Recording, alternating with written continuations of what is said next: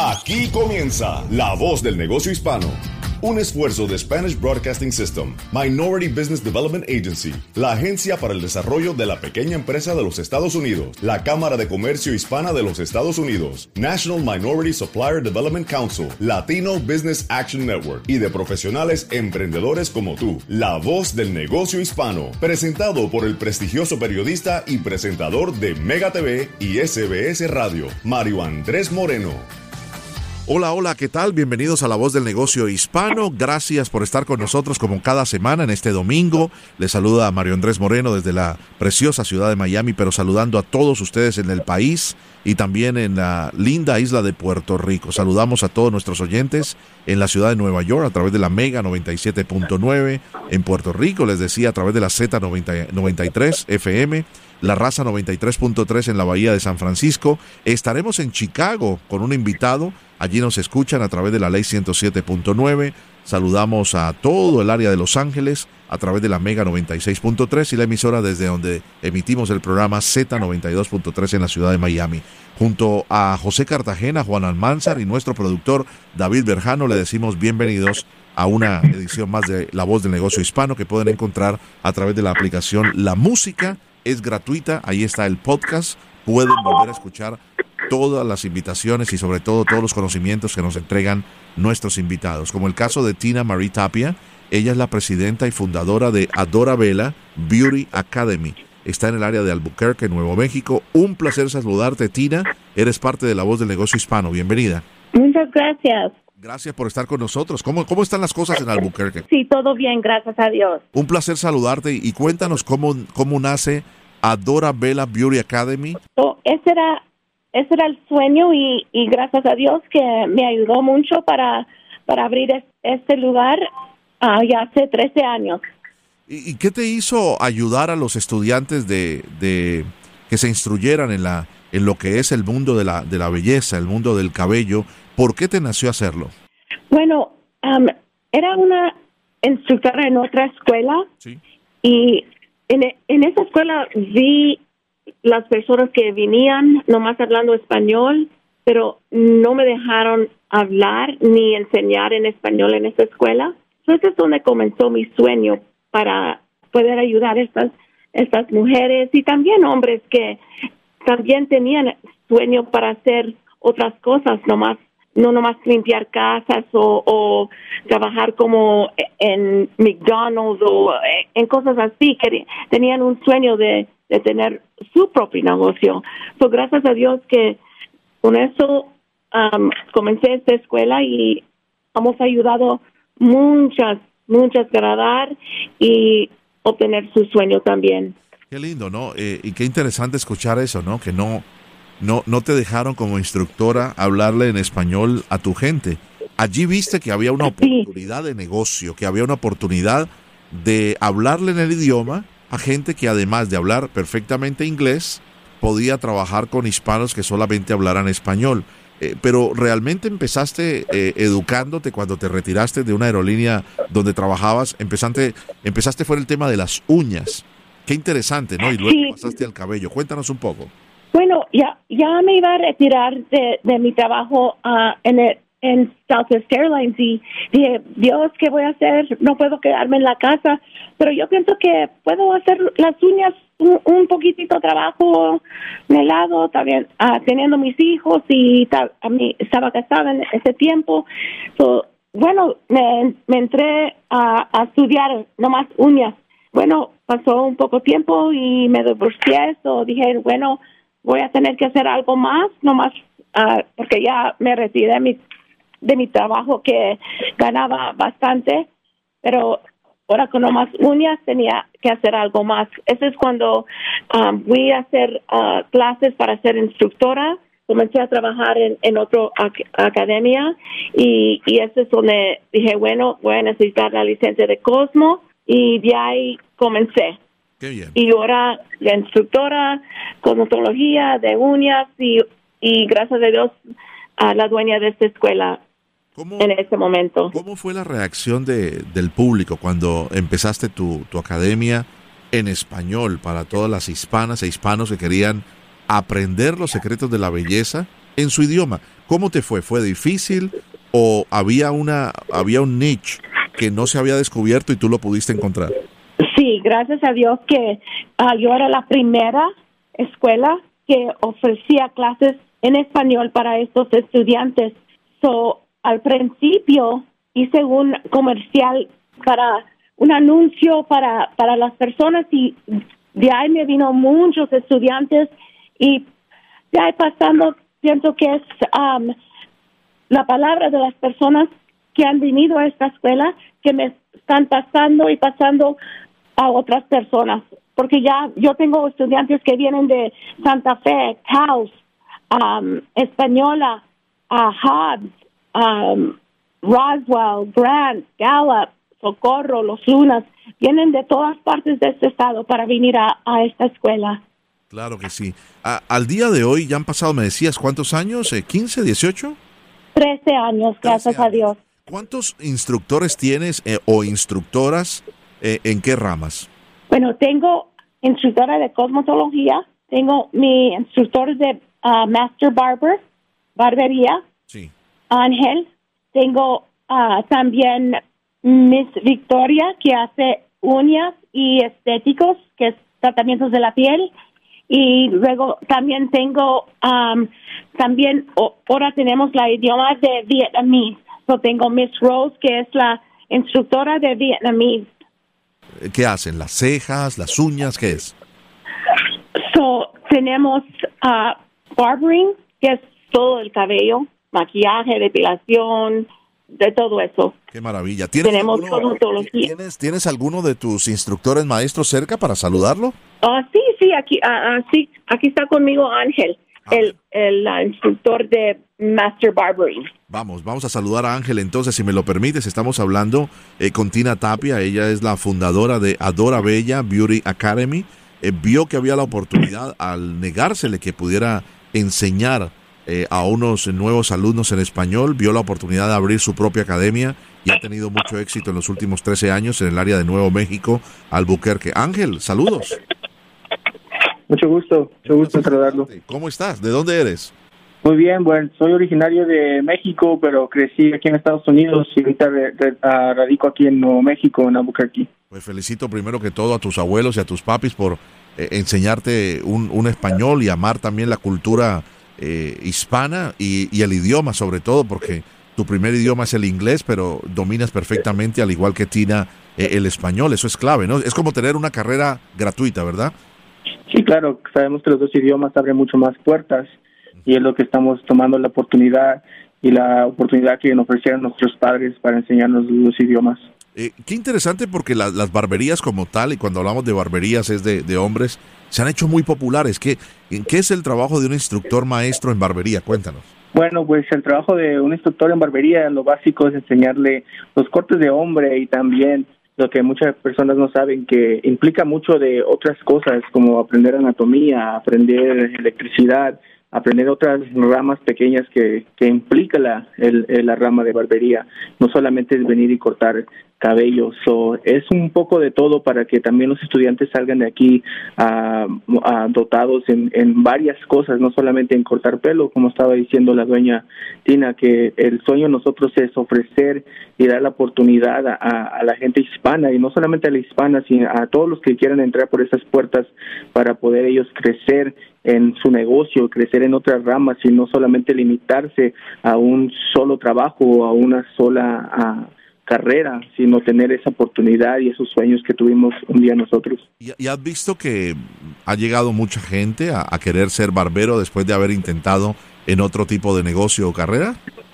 Sí, claro que sí. Muchas personas vienen de, de la industria de, los restaurantes, mucha gente viene de la industria de, de uh, tecnología, de computación, que, que ya se cansaron de, de estar en un solo lugar y, les ofrece la barbería. Y lo más lindo de la barbería es que te ofrece ser social no, no estás enfrente de una sola computadora, no estás enfrente de un solo, de, una sola estación de trabajo, sino te ofrece conocer a más gente, tener la oportunidad de hablar con gente, conocer las vidas de la gente y, por qué no decirlo, también conocer los problemas y quizás ayudar a ciertas personas en áreas.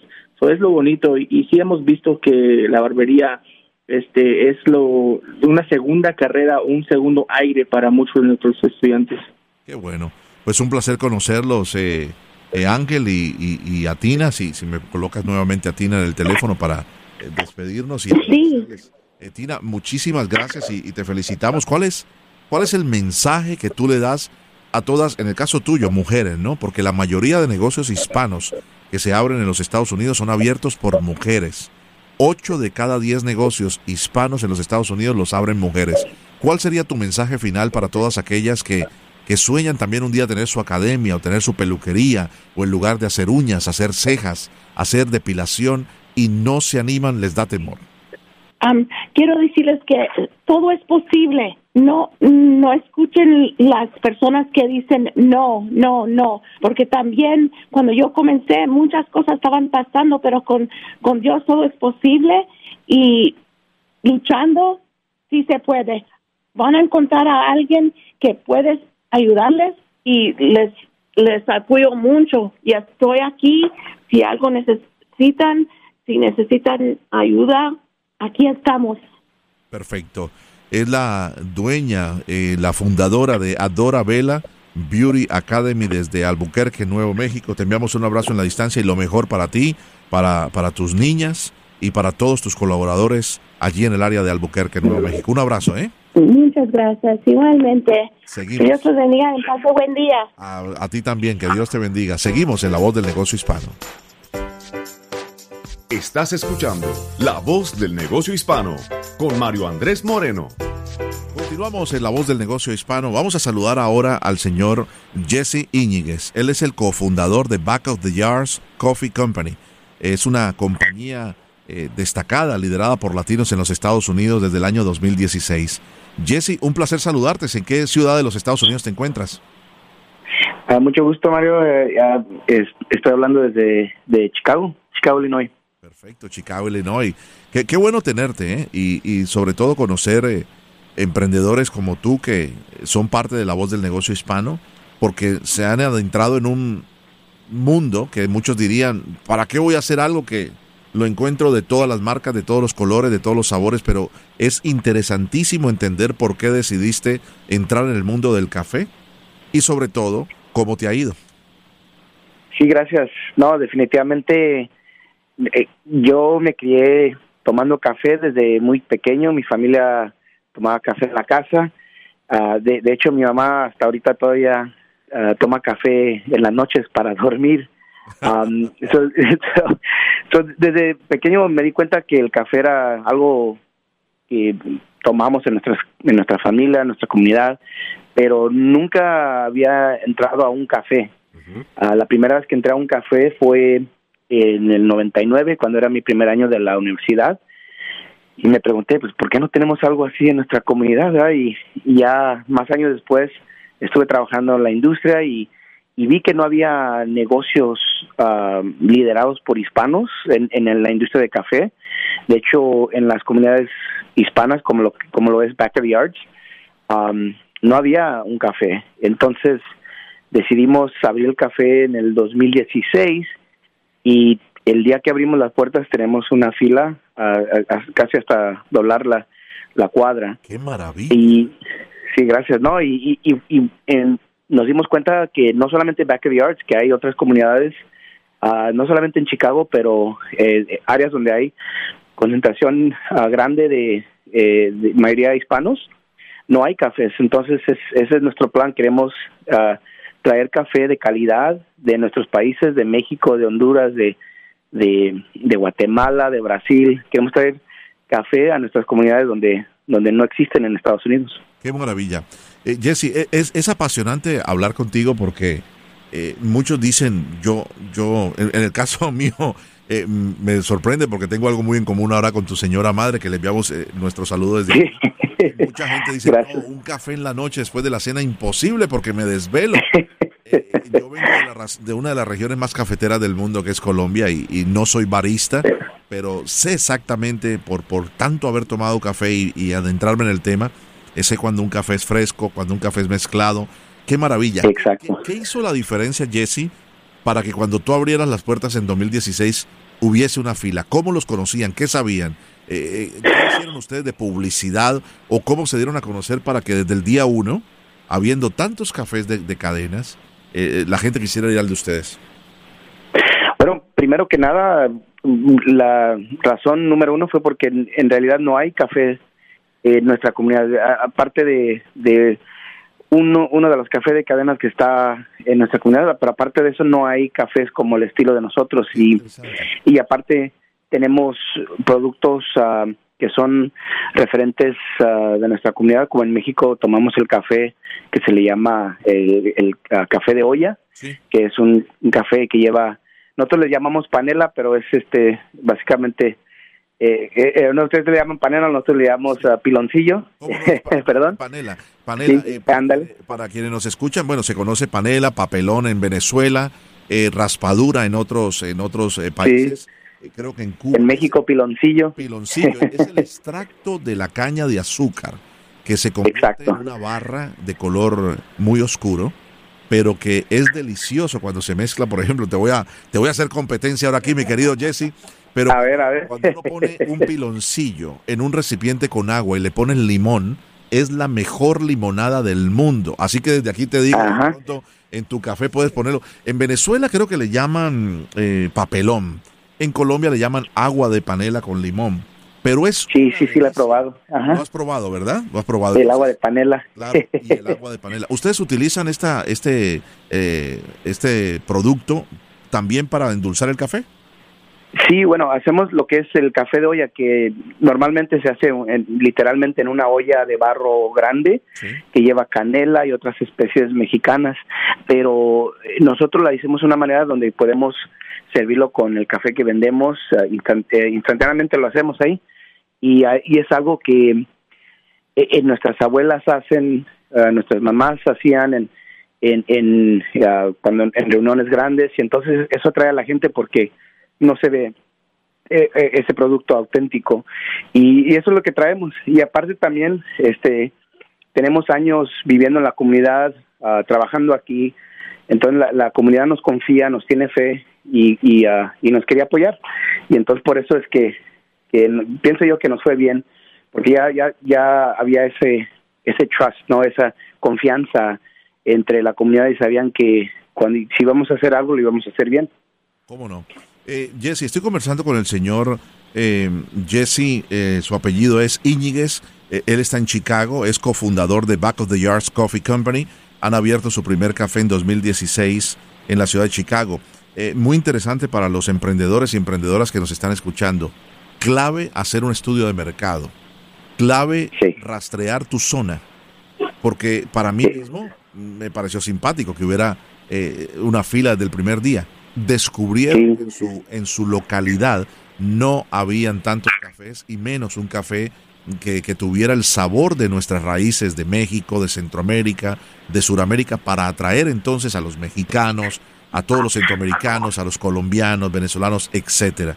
Eso es clave, amigos, hacer un estudio de mercado. ¿Lo hicieron ustedes? Cuéntame, ¿cuánto les está? Sí. Bueno, de, al principio no lo hicimos, la verdad. Eh, y, y, sí escribimos, una de las cosas que nos, nos nos ayudó bastante es que hicimos un una business plan, un, plan de negocios y que y lo hemos seguido al pie de la letra y, ha cambiado de aquí, pero lo que no hicimos de un principio fue fue ese um, um, el, investigación de mercado, pero cuando vimos esa fila dijimos bueno estamos haciendo algo especial nosotros o en realidad hay hay una falta de negocios de café. Pienso que que son las dos cosas, ¿no? Porque a, a la misma vez estamos ofreciendo productos que no existen o no existían en el mercado, pero también ah, nos dimos cuenta, haciendo esos, estudios, de que no solamente en Chicago, bueno, lo que hicimos fue, y si pusimos un mapa con todos los cafés en la ciudad de Chicago, y luego pues arriba de eso pusimos un mapa de población, donde hay, you know, eh, gringos, afroamericanos, este, latinoamericanos, en áreas donde hay una concentración grande de hispanos, no había cafés en Chicago. Entonces la curiosidad eh, nos, nos, nos siguió y, y vimos, vamos a ver los 10, las 10 ciudades ah, más grandes con más grande concentración de hispanos. Y lo mismo, es como casi como si si si a propósitamente no no iban a nuestros negocios, pero lo que nos dimos cuenta fue de, no es que sea a propósitamente, simplemente son dos cosas. Una, ellos buscan uh, comunidades que tengan uh, ingresos altos uh, para, para decir, no, ellos van a poder comprar el café. Claro. La segunda, este, no, el, la, las personas que están haciendo estas decisiones no son hispanos, -huh. entonces no conocen nuestra comunidad, porque si se dieran cuenta que sin importar los ingresos, el café es algo muy importante en nuestra comunidad, no es un, no es una como un lujo, sino que es una necesidad y entonces eh, no importa los ingresos y eso es lo que nos dimos cuenta y, es por eso que queremos expandir porque estamos viendo que hay esa necesidad que nadie ahorita está um, llenando. Estoy conversando con el señor Jesse Íñiguez, que esta no es la primera vez que emprende eh, una empresa. Cuando recién se graduó de la universidad, eh, te, te, graduaste en filosofía, ¿no? En psicología y, y estudios latinos latinoamericanos, quiero decir, ¿verdad? Sí, sí, sí, exacto. ¿Cómo no? En, en, Chicago, ¿no? En la Universidad de Illinois. Sí, en la Universidad de Illinois de Chicago. Uh -huh. Pero cuando te graduaste, montaste tu primera compañía y, y, la verdad que uno entiende por qué las cosas llegan a ser grandes, por, sobre todo por, por el efecto de nombre, el efecto de, de, de, lo que es un logo. Me encanta el logo de Back of the Yards Coffee, pero la primera Gracias. cosa que montaste fue No Manches Clothing. Y No Manches sí. es, una, es una expresión muy, pero muy mexicana, ¿no? Como que Exacto. sí, básicamente lo que estábamos queriendo hacer en ese entonces es de, queríamos una forma de expresarnos y, y había playeras y cosas así uh, por el estilo, sí. um, pero no en nuestra comunidad y, y, y, el humor y la cultura es algo que, que es importante para nosotros y, y este sí, nos fue bastante bien, uh, fuimos de los primeros, ahora ya, ya hay bastantes en, en, uh, en el mercado, pero pero tuvimos, eh, fue fue lo que nos eh, así fue como aprendí a, a, abrir y a manejar un negocio y, y fue mi, mi primera mi primera vez en, en, en este en este field. tres tres eh, consejos para quienes nos están escuchando en todo el país. Eh, Jesse, te están escuchando eh, desde Nueva York a San Francisco, en Puerto Rico, allí en Chicago precisamente, en la que tú escuchas siempre la, la ley 107.9, te están escuchando ahora mismo en Los Ángeles, claro. en, en, la ciudad de Miami, de, desde donde estamos emitiendo el programa. Eh, tres consejos para, para quienes están escuchando y quieran montar un negocio. Ya han escuchado que has montado dos en el transcurso de 14 años. Ahora, ¿se necesita sí. dinero para montar un negocio? Primera pregunta. No, no necesariamente, pero sí recomiendo tener el, el, el lo necesario. Uh, muchos de los, eh, de los problemas que tenemos como negocios pequeños es que a veces empezamos los negocios sin tener el dinero adecuado. Okay. Por eso es importante hacer un plan de negocios para que en realidad pueda ver los números y cuánto va a necesitar para empezar. Mucha gente a veces se, se les olvida pagarse, entonces no ven el sueldo como algo que in, integran, claro. que eso fue mi primer lo, la, mi primer mistake, ¿no? Eh, cuando de no manches, que ahora con el café ajustamos. No manches, Jesse, pero ¿cómo vas a trabajar y no te vas a cobrar el sueldo, chico? Exacto. No manches, no manches. Okay. Segunda pregunta, eh, ¿por qué o cómo, mejor cómo, cómo se vence el temor de dar el paso adelante y lanzar su, su corporación y abrir un local? Bueno, um, recomiendo mucho, si, en lo que se pueda, nosotros tenemos un, este problema que no conocíamos a muchos um, dueños de negocios como nosotros, pero es importante hablar con personas que ya han tenido esa experiencia, que están dispuestos a hablar. De hecho, cuando me preguntan a mí, yo siempre estoy dispuesto a eso porque sé lo, lo difícil que es. Um, pero hacer preguntas y hacer su, su como, como dijo usted, el, la investigación de mercado um, para que sepan, no, no porque tengan un producto bueno, no sé qué quiere decir, o un servicio bueno, quiere decir que la comunidad lo va a aceptar, ¿no? Entonces eh, tenemos que ver si es algo que la comunidad necesita o la comunidad quiere.